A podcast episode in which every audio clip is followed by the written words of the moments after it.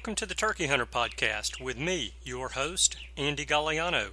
In this podcast, I share with turkey hunters just like you how to have more turkeys on your hunting property and how to have more successful turkey hunts.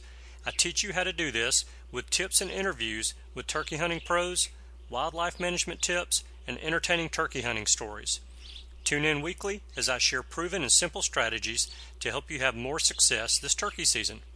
Make sure to head over to w w w dot i am turkey hunting dot com to subscribe to receive free turkey hunting tips, tactics, strategies, and product reviews. Also, please visit and like my Facebook fan page.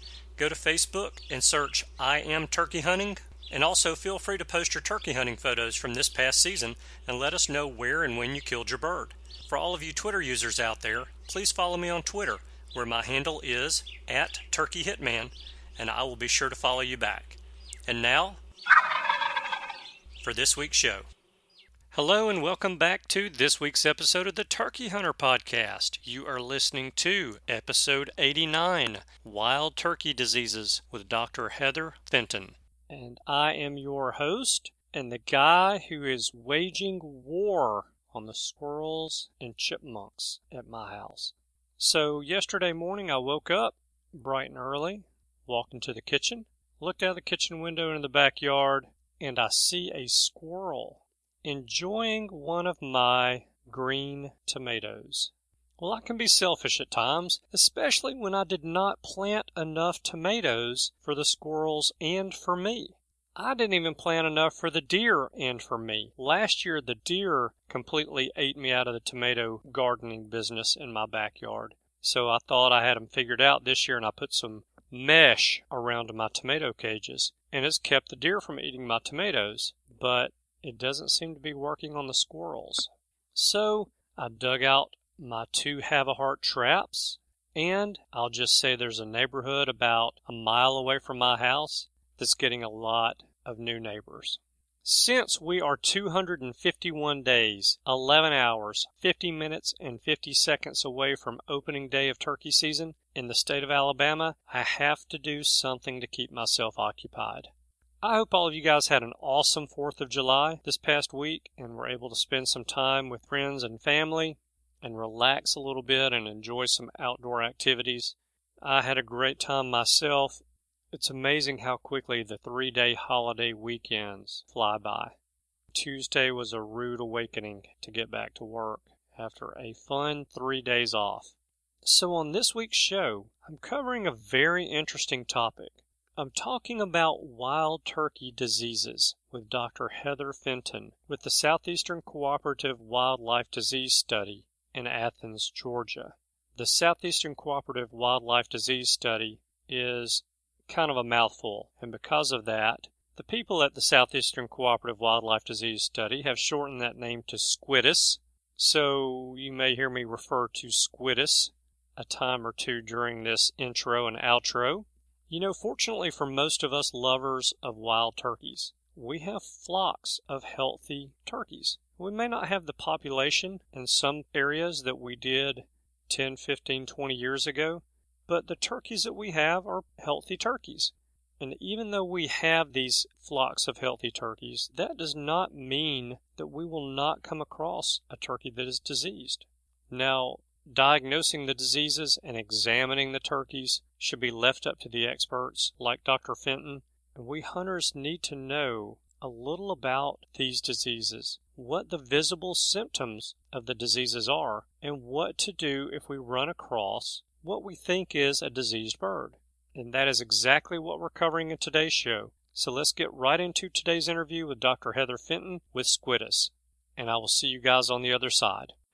Hey everybody, I am excited to tell you that I have on the line with me today Heather Fenton, and she is with the Southeastern Cooperative Wildlife Disease Study. And to give you a little bit more detail on that, she's going to give us much more detail on that, but to give us a little more detail, that is located within the College of Veterinary Medicine at the University of Georgia and Heather. I am excited to have you on the line today. We're going to talk about some diseases that affect wild turkeys, and I really appreciate you joining us. So tell us, how are you? And I've already spilled the beans, but where are you?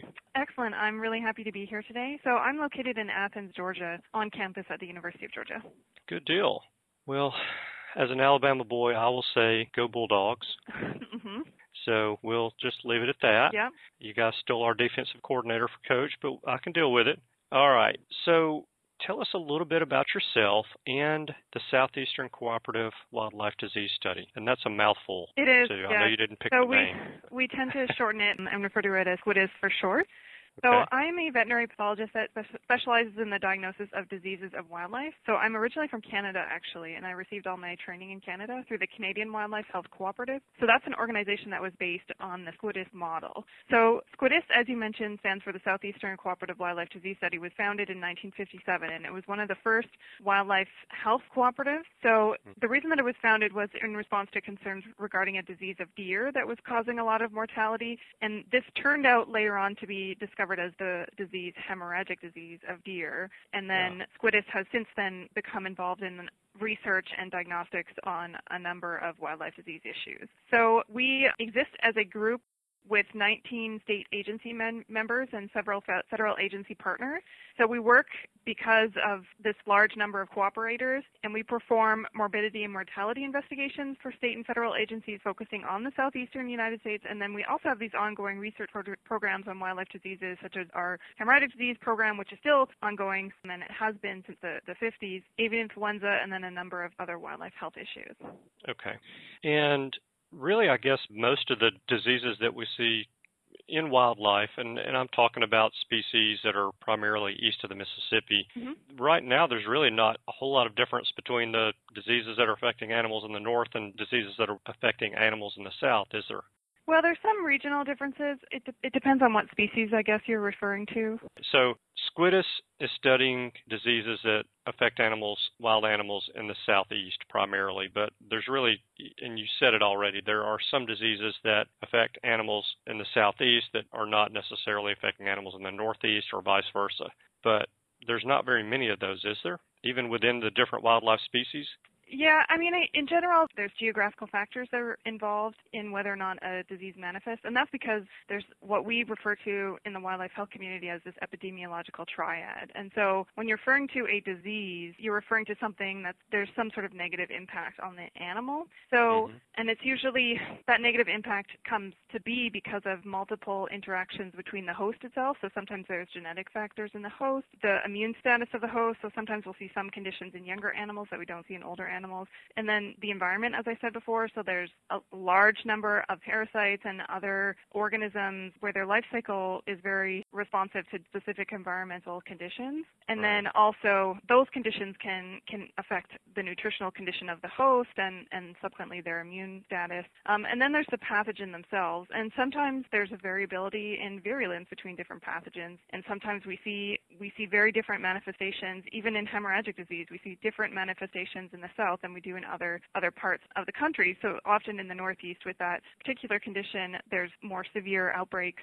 that are noticed in areas where the deer have not necessarily been exposed to these viruses before, whereas in the Southeast, sometimes where they've been the deer have been exposed to this particular virus before, they develop immunity, and they don't necessarily develop the acute sin- syndrome, but they'll sometimes develop a, a chronic or a very different disease. So it's very hard to just overgeneralize and, and right. to, I guess, there's definitely different pathogens in, in different species throughout the United States and North America and, the, and I guess globally, but then often there's a number of very similar issues that I think different wildlife agencies and different wildlife health professionals like myself deal with, even if even if the pathogens are, and sometimes the species are a little bit different.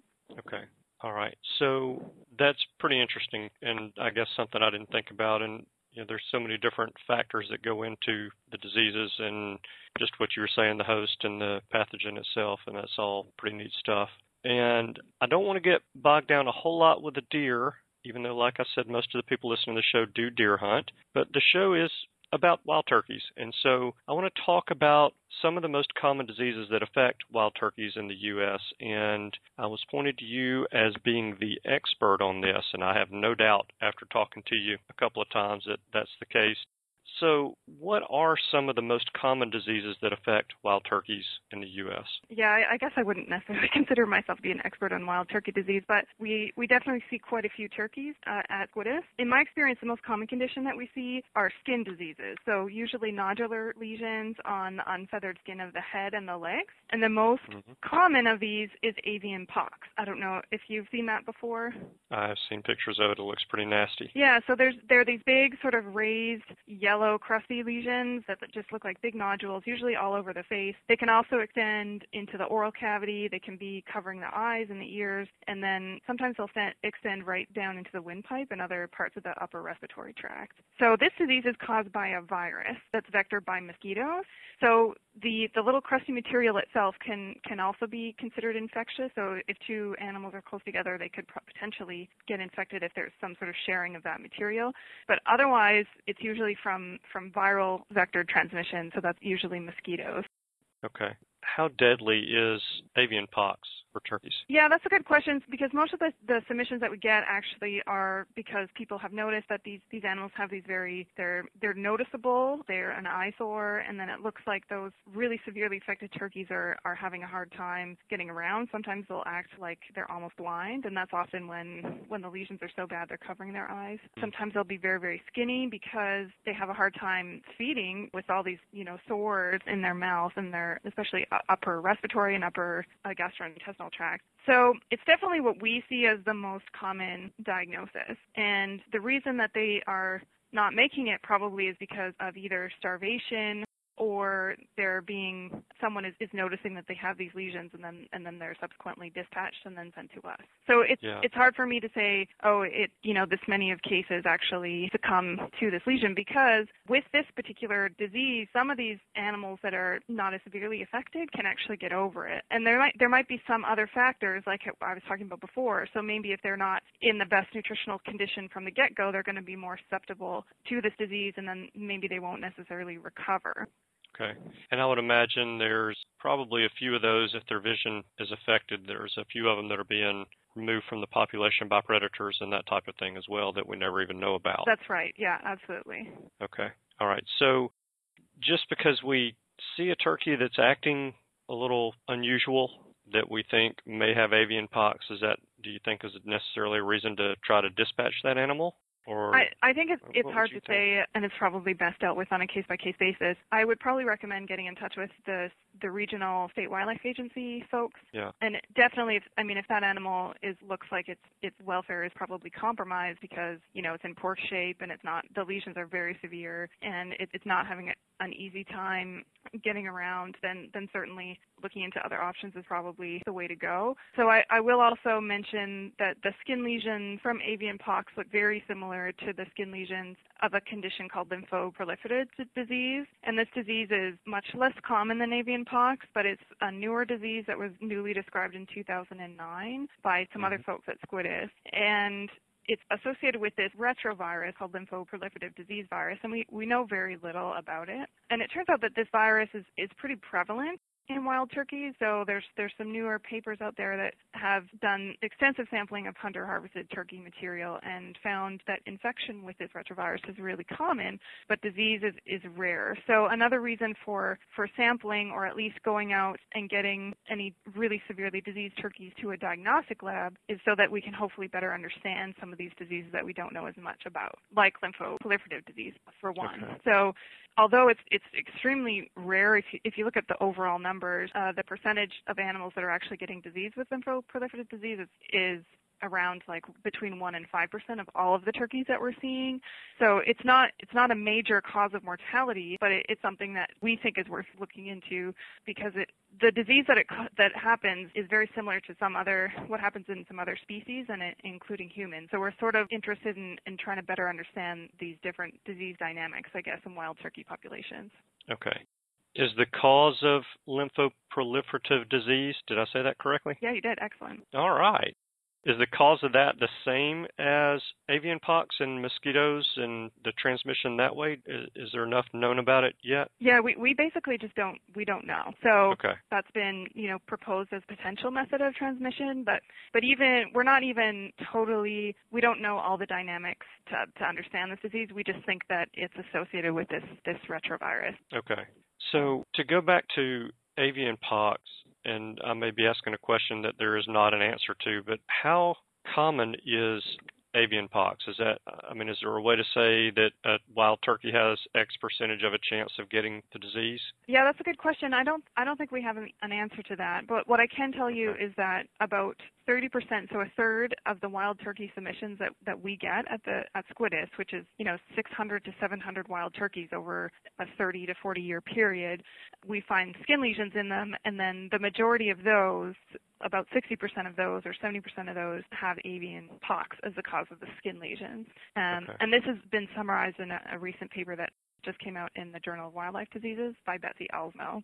So in terms of, you know, the risk of developing avian pox, so it, just for any wild turkey, I don't think anyone has, has quantitatively determined that. And then I think you also have to remember what we are getting at the disease study is a sample of, of the, all diseased animals.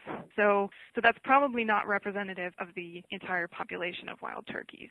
But it's, okay. it's our opportunity to investigate pathogens and disease conditions of wild turkeys. And th- so in terms of, you know, someone putting on on a radio transmitter on, on a bunch of poults and then finding out how many of those get avian pox, I'm, I'm not aware that that specifically has been looked at. But it, it is definitely, from our perspective, it's the most common reason why turkeys end up with us is because they have severe infections and then severe lesions from avian pox. Okay. Is there any risk of the transmission of avian pox to humans? No, so that's a good question too. And the diff- there's different strains of this avian pox virus, and the strains tend to be very specific or relatively specific to specific taxa. So there hasn't been a case of, of avian pox in humans, to my knowledge. Okay, so if we do happen to harvest a bird that we suspect has some sort of a disease, you still would probably recommend that we take precaution to avoid that. Sure. Well, with any wild animal, there's there's general recommendations that goes across the board, regardless of what species you're dealing with. But some basic practices, such as using gloves, washing your hands really well, and then also, you know, especially before eating, just making sure that you're not smoking or eating while you're you're trimming out right.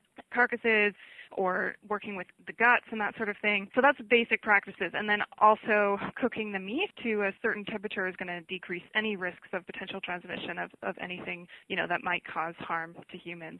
And those practices are, are pretty basic, but they're they're general across the board for, for dealing with wild game or wild animals in general. Yeah, okay.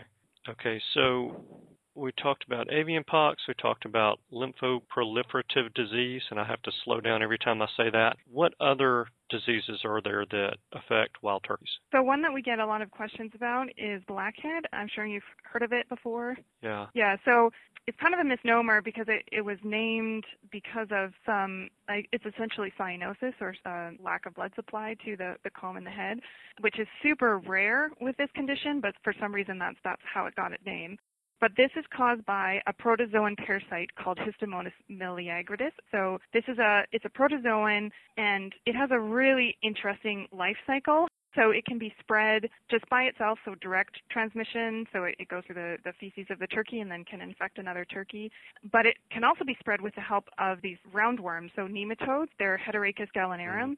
And and then occasionally an earthworm can be involved in the life cycle. So these, these protozoan parasites kind of essentially hitch a ride on these nematodes and use the nematode life cycle for transmission. So this is a par- uh, disease that is more commonly associated with backyard flocks or backyard poultry. And right. and then occasionally we see a few in wild turkeys, but we don't see it that often. And what happens is that the protozoa is the one that's responsible for the extensive damage, but the nematode is how the protozoa is able to get around because the, the nematode eggs are much more resistant in the environment, and the protozoa can sort of just hang out in the, in the nematode eggs and then be transmitted to other hosts. So what happens when the birds become infected is, is that they get extensive damage in the liver, and they can develop these bullseye-type lesions, which some, if people have been involved in, in working up turkeys before, then they, they might have come, come across these lesions because they're, they're quite striking. and we don't, we really don't see that often, but it's certainly something that we get a lot of questions about. And so this, because of the life cycle of the nematode, some sort of environmental process as, as part of the transmission is usually involved. And then what people like to ask is about trick chicken litter in general. And because the, the parasite has a certain amount of time that it, it takes in the host to, to develop, what people have looked at specifically is whether or not chicken litter from broilers uh, would be as, as much of a risk as chicken litter from broiler breeders. And so the idea is that the parasite doesn't complete its total life cycle in, in a broiler because those, those birds aren't living necessarily as long as the broiler breeders. And the So essentially, the litter from broiler breeders would be more of a risk than litter from broilers, if, if that's going to be, you know, bred on onto the environment where there's going to be wild turkeys, so sort of feeding on that group, on that area. So right. although we, we don't necessarily see a lot of it, some of the recommendations that have come out over the years is that if, if you're going to use chicken litter, then using some from broilers would, would be recommended more than, than using them from, from older animals, because in the older animals they're more likely, the parasite is more likely to have completed its life cycle than in the younger animals, if that makes sense. Yeah. So I guess I'm I'm going to ask this question, and, and knowing that every wild turkey disease is different, but and I, I'm probably going to state something that's fairly obvious, I think, at least I hope that I am, and that is that the physical condition of the animal that gets this disease is probably very important in determining whether the animal is going to survive any kind of a, a disease outbreak. So if you have a healthy turkey or a healthy deer that is infected by disease, that animal stands a better chance of surviving the disease than one that's probably older or one that's probably younger. Is that safe to say? I, th- I think in terms of a generalization, that's that's kind of what we're getting at. But then you also have to remember that there are some pathogens that are just really virulent. So okay. that any even you know a healthy deer. Especially, it has to do a little bit with, in some diseases, and, and this varies by, you know, a specific pathogen that that animal's exposed to, but in some cases it has to do with whether or not that animal either has been exposed to that particular pathogen before, so that they've developed some sort of immune response or antibodies to it, and then sometimes that can actually come from the mother as well. So sometimes there's, there is something to be said about maternal antibodies, and so, right. but in general, like you said, the, the animal that's got the, the better chance is the one that's in better condition overall. Okay, and so you, you really kind of touched on my question that I was going to ask that was related to that statement, and that is, you know, if there is an ability for wild turkeys to develop immunity to these diseases, and I mean, I don't know if there's been any kind of a study done on that yet, but it, it seems like it would make sense if there hasn't been a study of, of just what you said. If the turkey's been exposed to a weaker strain of it, or if the mother had the disease and survived it, then some of that would pass on to the, the young, or, you know, there would still be some sort of a resistance that's built up to it. So that, but has there been any kind of a definitive study done on that that you know of? Yeah, that's a really good question. To my knowledge, not so much. So there is more in the domestic poultry literature, for sure, especially right. with specific different pathogens. So the domestic turkeys tend to be affected by different pathogens than some of the wild turkeys do. Sometimes there's an overlap. But in general, like I said, with avian pox, we do know that if an animal has been exposed to avian pox in the past, then it's more likely to survive a subsequent infection, because, and this is presumably from, from immune response.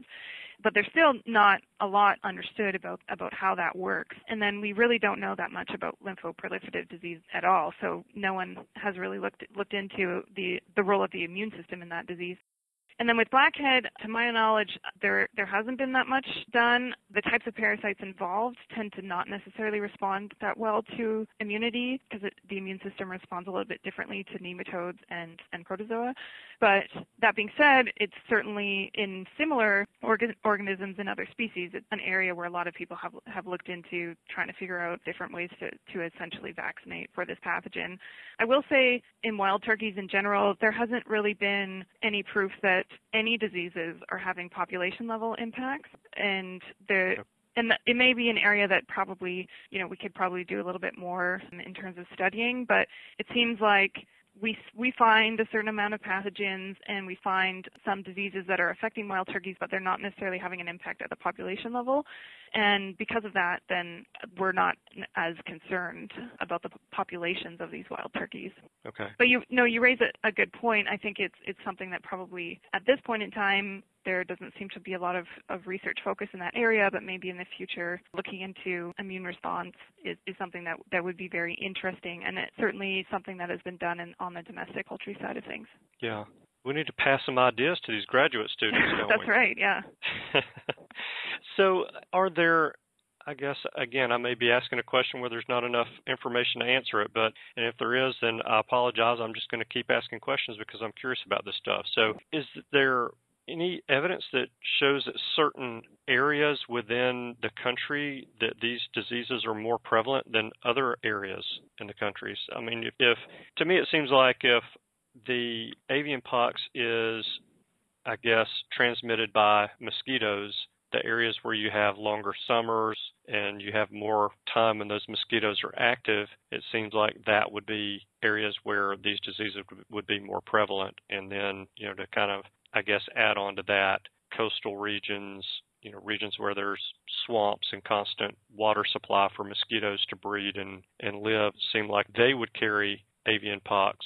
Yeah, no, I, so I think those are really great ideas. I think we, we don't necessarily know the answers to those questions because of the nature of, you know, retrospective studies and wildlife health surveillance, uh, sort of just passive surveillance, which is what yeah. what Squidis does. So when there's a sick or a dead turkey, um, then it, it comes to someone like Squidis. And there's a number of groups in the United States uh, that do very similar things. So because of the nature of those, that sampling method, it, it's really biased.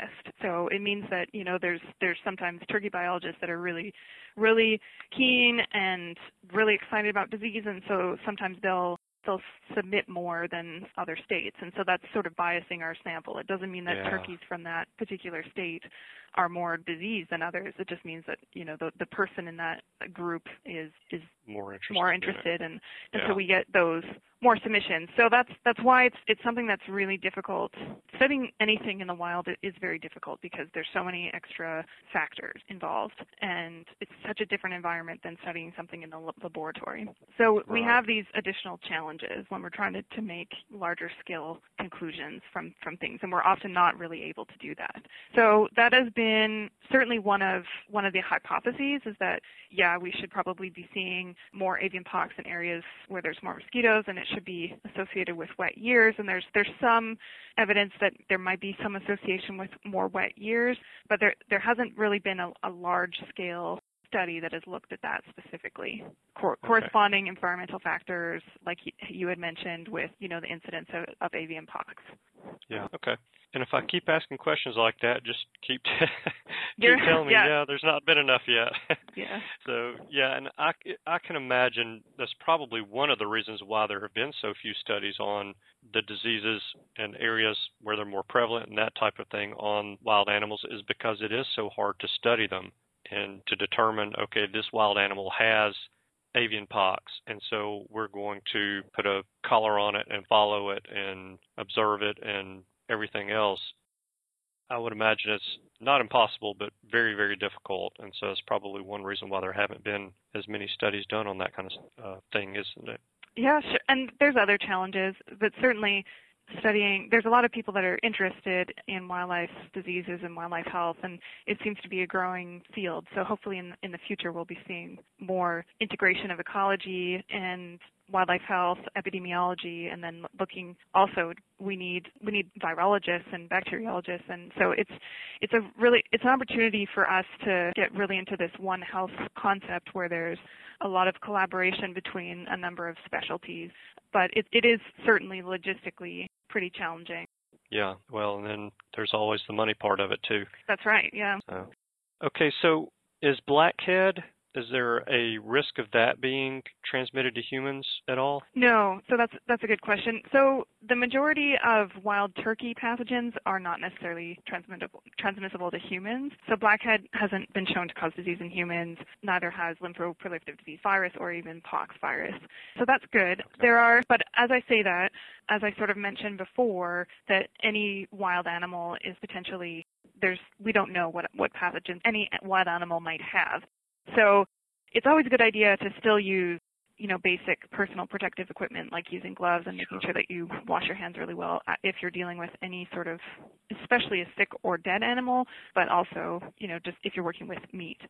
So one thing that I will mention is that any animal, and wild turkeys are no exception, can be shedding salmonella. So they can have salmonella and they can, it might not necessarily cause disease in that bird, but there, there's no way of knowing that without specifically culturing it. So salmonella is something that turkeys can carry. So that's one thing to, you know, just be careful with. All of the, there's lots of bacteria associated with gastrointestinal tracts, period. And so that's, that's why when you're, you're that's why we recommend people cook their meat really well and then right. wash their hands. And there are a couple other viral pathogens that I will mention. So they're mosquito-borne, but West Nile virus and Eastern equine encephalitis uh, have both been diagnosed in wild turkeys. And we, we have seen these.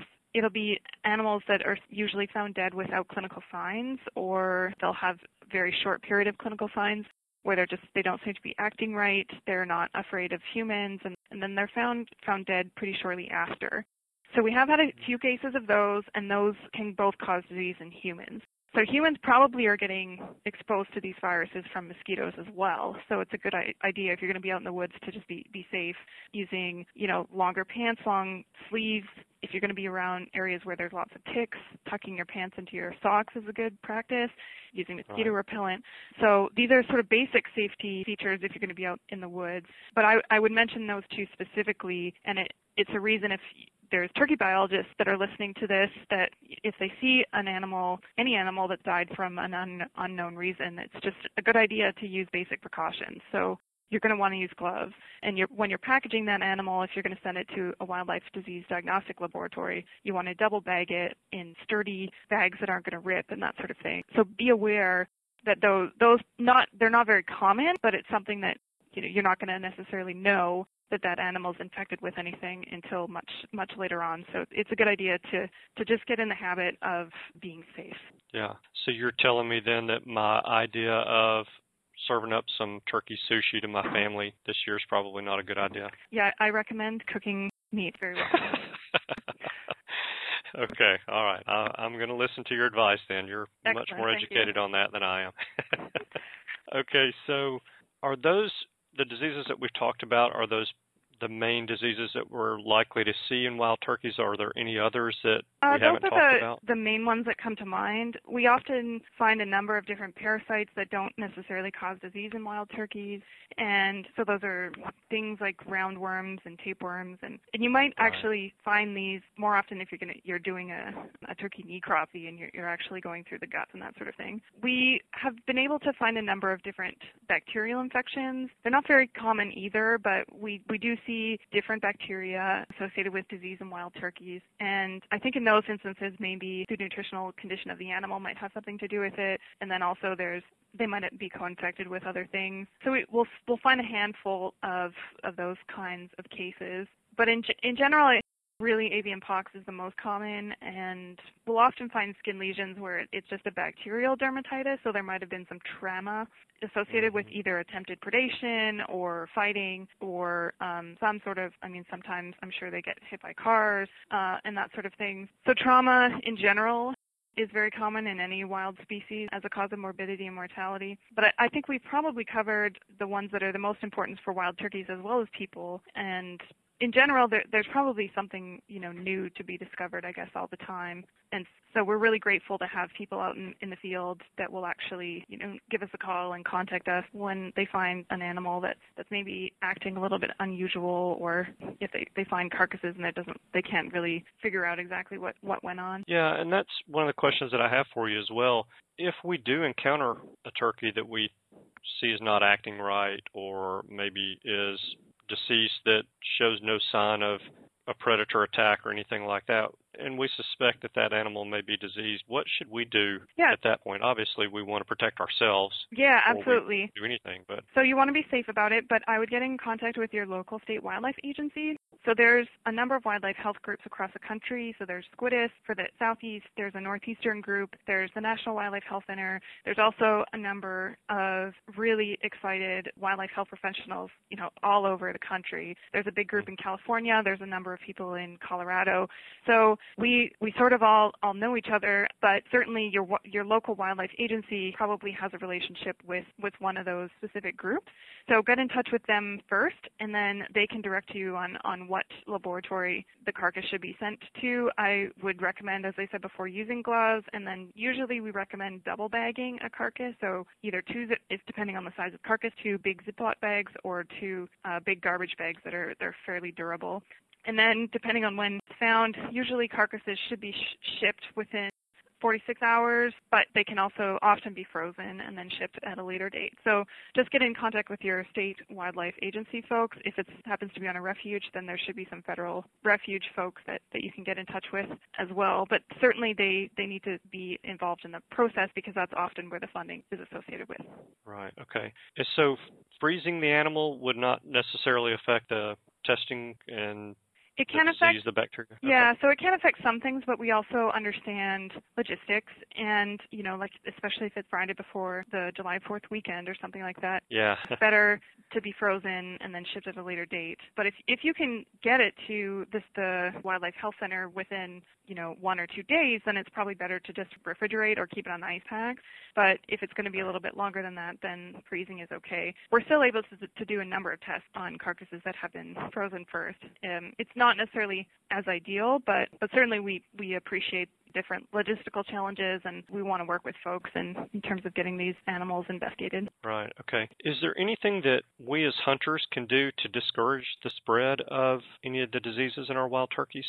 I think in general, it's a good idea to, you know, make sure that you're aware of where the offal is going and where you just make sure that, you know, transporting live or dead animals from any region, you're transporting the flora and fauna associated with them. So just keep that in mind, and making sure that, you know, if you're dressing out a carcass and you're using gloves and you're disinfecting the sur- surfaces after you're done, then that can be a, a good help for one thing. And just being the eyes and ears in the field, looking for diseases or animals that are, you know, maybe not, not doing that great. So by doing that, you're acting as a surveillance tool for, uh, for those of us who are interested in wildlife health surveillance, and we're very appreciative of that.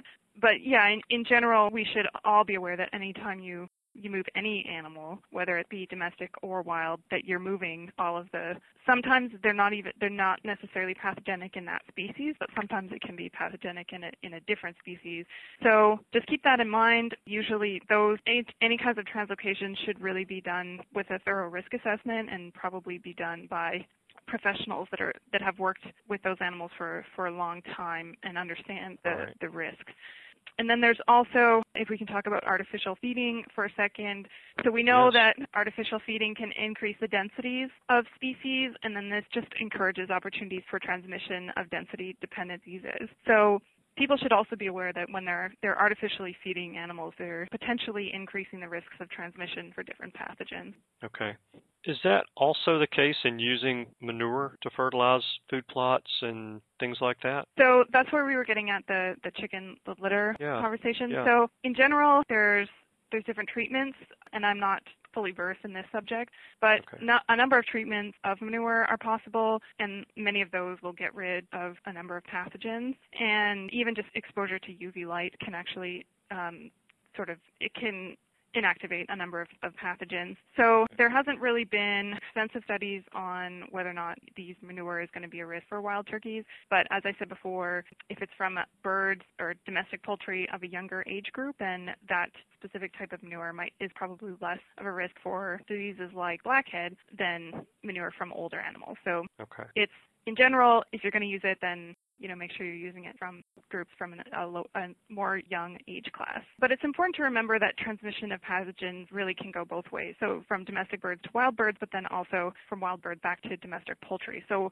one of the best ways to make sure that there isn't transmission of pathogens is that biosecurity is maintained. And then for hunters to respect the, the biosecurity of the domestic poultry operations. So sometimes different operations will have rules, such as you can't necessarily have gone hunting, duck hunting or turkey hunting, you know, within a certain period of time before you can actually visit a poultry operation. So respecting the rules in terms of biosecurity, not using the same boots where you went hunting in to interact with domestic poultry, uh, those kinds of things. And then right. um, from the domestic side of things, just make sh- ensuring that they're enforcing the rules, and then and providing things like foot baths and, you know, different clothing and equipment for use in, in domestic poultry operations. Okay. That's pretty interesting. Things that if you're not around a poultry farm, you don't even think about. Right, yeah. Yeah. Well, is there anything else that you think that we turkey hunters should know about diseases that affect the wild turkeys that we haven't covered or that we need to know before we go back into the woods this fall or this spring? Nothing specifically comes to mind. I think I just wanted to mention that people like myself who are really interested in diseases of wild animals really appreciate that sportsmen and women are out in the field and they're being our, our eyes and ears for wildlife health surveillance. So we really appreciate folks that are, are engaged and they are getting a hold of, of their wildlife agencies when they, they find something unusual, because what we are doing is trying to document and monitor diseases that are important for conservation of wild animals, domestic animal health, so is even including livestock, and then human health. So I just wanted to thank you and your listeners for all the work that you do for wildlife health surveillance and conservation. Well, and that goes both ways. We want to thank you and your colleagues as well for what you guys do, because without you, we wouldn't know about these diseases that affect birds and wouldn't know what to what to do when we run across one. And so I feel like it's important that we have each other and that we work together and do what we can to help one another out. And so I appreciate what you and your colleagues do at SQUIDIS. Well, thank you very much. Yeah.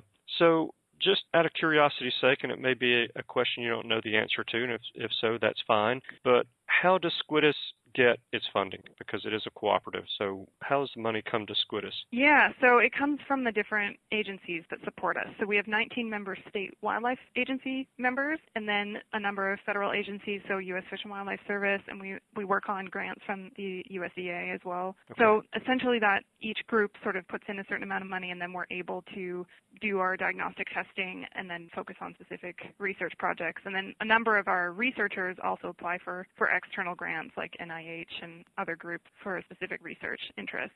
Okay. So that's a question that I typically ask of most biologists, or I guess really you're the first veterinary doctor that I've had on the show. And I ask that because what you're telling me in a roundabout way is our hunting license dollars right. are going and our tax dollars yep. are going to fund you guys. And so, you know, that I, I can't believe I'm about to say this, but I like paying a tax where I know exactly where it's going. Mm-hmm. And my hunting license is a tax, and I know where that money is going. My income tax that I pay, I don't know where that's going. We're not even going to talk about that because it gets me fired up. But the hunting license dollars are being put to good work to study the animals that we hunt and to help us to have more of those animals. And that's those are very important dollars. So I appreciate you answering that question because I was curious to know. I kind of suspected that that was the case, but I was curious to know it, so I appreciate that. Well, no, thank you for pointing that out. Well, Heather, thank you very much for taking time out of your quote-unquote Monday, even though it's a Tuesday, mm-hmm. and I appreciate your time and very much appreciate your sharing your knowledge of wild turkey diseases with me and with the listeners as well, and appreciate your being on the show. Well, thank you very much. I enjoyed it. Yeah. Well, have a wonderful day and a wonderful week, and maybe we'll talk again sometime soon if we can come up with another great topic on diseases. That sounds great. Thank you very much for having me. All right, Heather. Goodbye. Bye. All right. I hope you guys enjoyed today's interview and learned a little something about wild turkey diseases that you did not know. I know that none of us want to encounter a diseased bird, but just like every animal, wild turkeys do get sick, and there's a chance that while we're hunting, we may encounter one. Now, with that said, if you have encountered a wild turkey that you believe or know was diseased, I'd love to hear from you. So send me an email to Andy at I am turkey hunting dot com and tell me the short story of the when, the what, and the where. I'd be pretty interested to see how you handled that particular situation where you ran across that diseased wild turkey. So that's all I have for you this week. I would like to ask one favor of you this week. You know, normally I ask you for four favors. Since it's summertime, we're coming off of a long holiday weekend, I'm going to give you a little bit of a break, and I'm only going to ask you for one favor. If you learned something in today's show, please promote the heck out of it on social media for me. Forward, like, share, retweet, and get the word out about today's show on Facebook and Twitter. If you have your own personal blog and you want to share a link to today's show on your blog, please do so. I'd love that. That'd be awesome. And you never know when I'll return the favor and share a link to your blog. That's it. That's the one favor. It'll take you about sixty seconds to promote it on all of your social networks, and it's a great way to give back to the show. And I want to take a minute to thank Brent Rogers for the idea for today's show. Brent sent me an email right at about a year ago with several topics for the Turkey Hunter podcast, and doing a show on wild turkey diseases was one of those topics that he recommended. So Brent, thank you very much for your suggestion. I really appreciate that. If you guys have any suggestions you'd like to send to me of topics you would like for me to cover in upcoming episodes, you've got my email address. Send me an email, and I will do everything I can to get that topic covered for you. Thank you guys so much for tuning in this week. I know that you have choices. I appreciate you spending your time with us. I hope you have a wonderful week, and I look forward to seeing you again next week. I've got to go check my traps. Goodbye. Thanks for tuning in. You were just listening to the Turkey Hunter podcast. If you enjoyed the show, please go on over to iTunes and leave a five-star review. And make sure to head over to w w w dot i am turkey hunting dot com to subscribe for free turkey hunting tips, tactics, strategies, and product reviews to help you have a more successful turkey season. And stay tuned for upcoming episodes on hunting afternoon birds, how to film your hunt, and the breeding cycle of hens, as well as some guest interviews. Thanks again for listening. We know your time is valuable, and we appreciate you sharing some of it with us. See you next week.